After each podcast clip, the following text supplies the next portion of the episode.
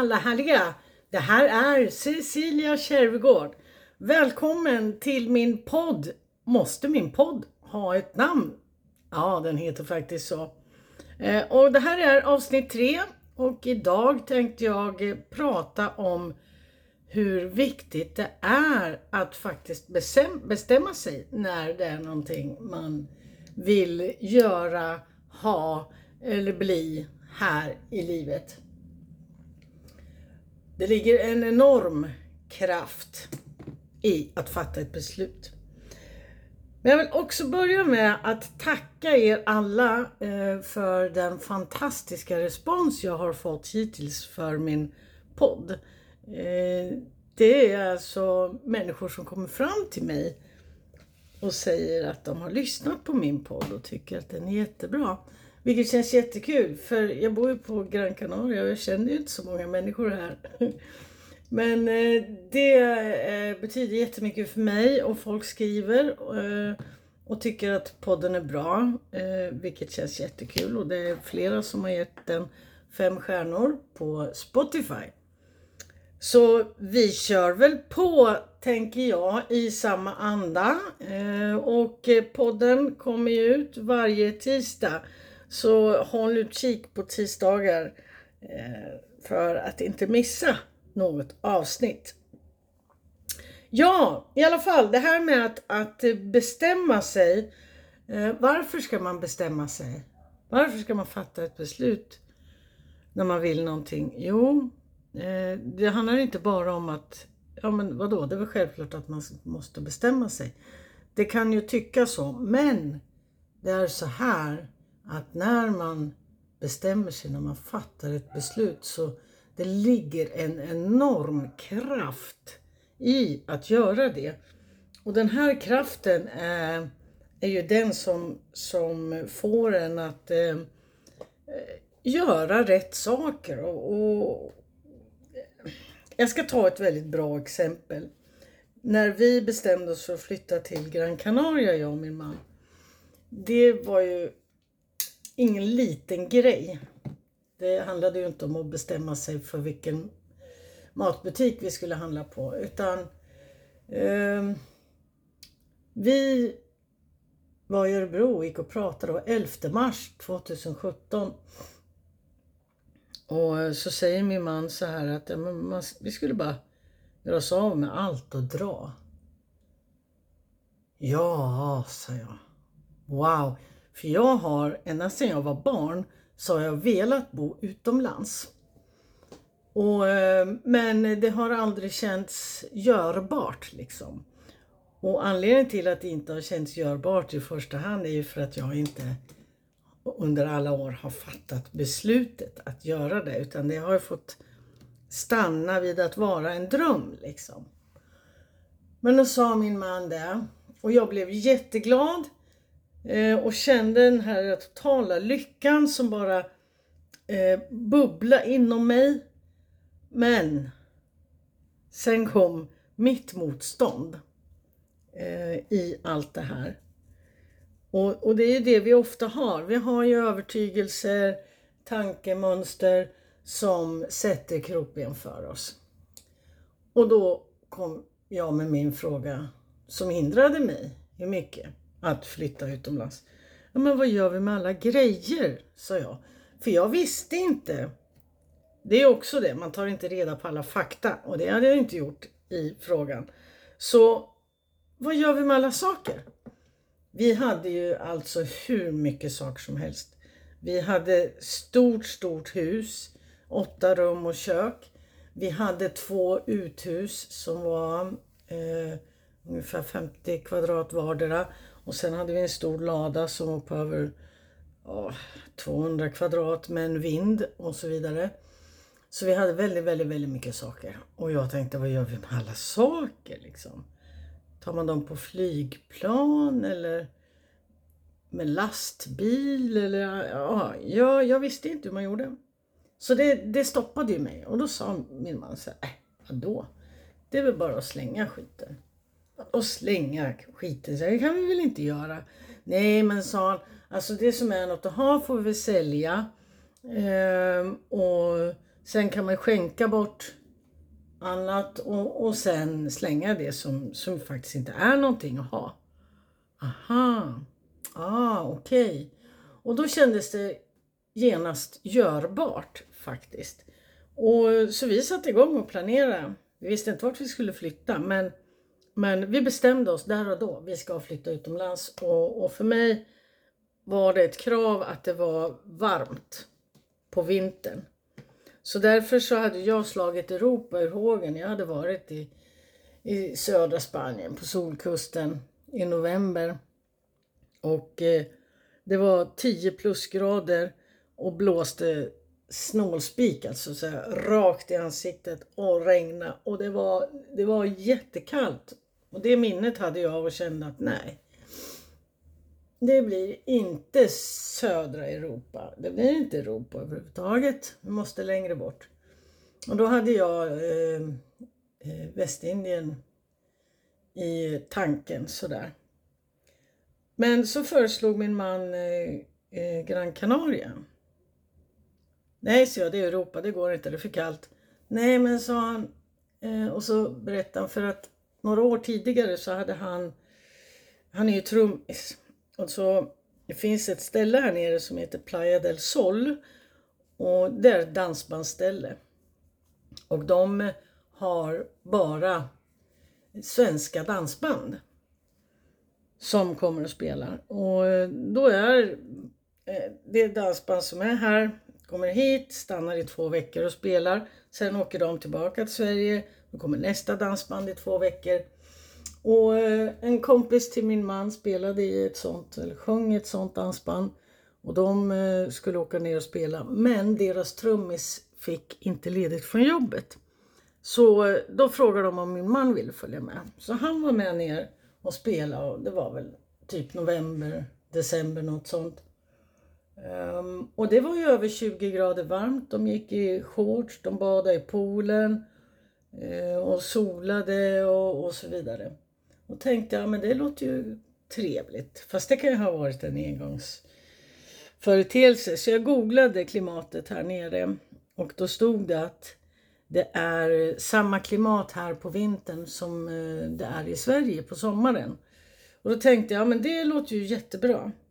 Men nu, nu när vi har bott här i, i sju år så eh, inser jag ju att det är ju varmare här. Bättre väder här på vintern än i sommaren på Sverige. För det mesta. Vi har ju inte lika mycket regn och sådana grejer på vintern. Det kan ju regna någon eller några dagar på hela vintern. Sen får vi inget mera regn. Ja, men, men så blev det i alla fall att det blev just Gran Canaria. Men vi bestämde oss då. Vi ska flytta utomlands. Och från den stunden som vi fattade det beslutet så, så började vi ju agera. Eh, först att hitta vart vi skulle flytta. Och det bestämde vi i Gran Canaria. Så då kunde vi ju liksom dra ner sökandet lite. Så fick man ju utforska var på ön vi skulle bo. Och det ena ledde till det andra. Vi hade ju ingenting klart. Vi visste ingenting egentligen.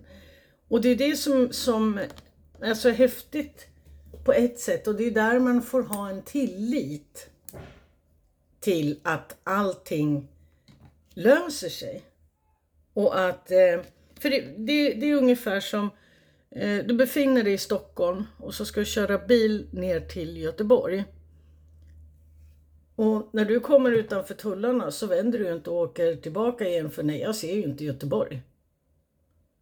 Utan du vet ju att när du sitter där i bilen och kör, även om du inte ser hela vägen ända ner till Göteborg, så vet ju du att vägen finns där och att du kommer att hamna i Göteborg om du inte kör fel förstås. Vilket jag väldigt enkelt gör, som är totalt lokalbedövad enligt min man.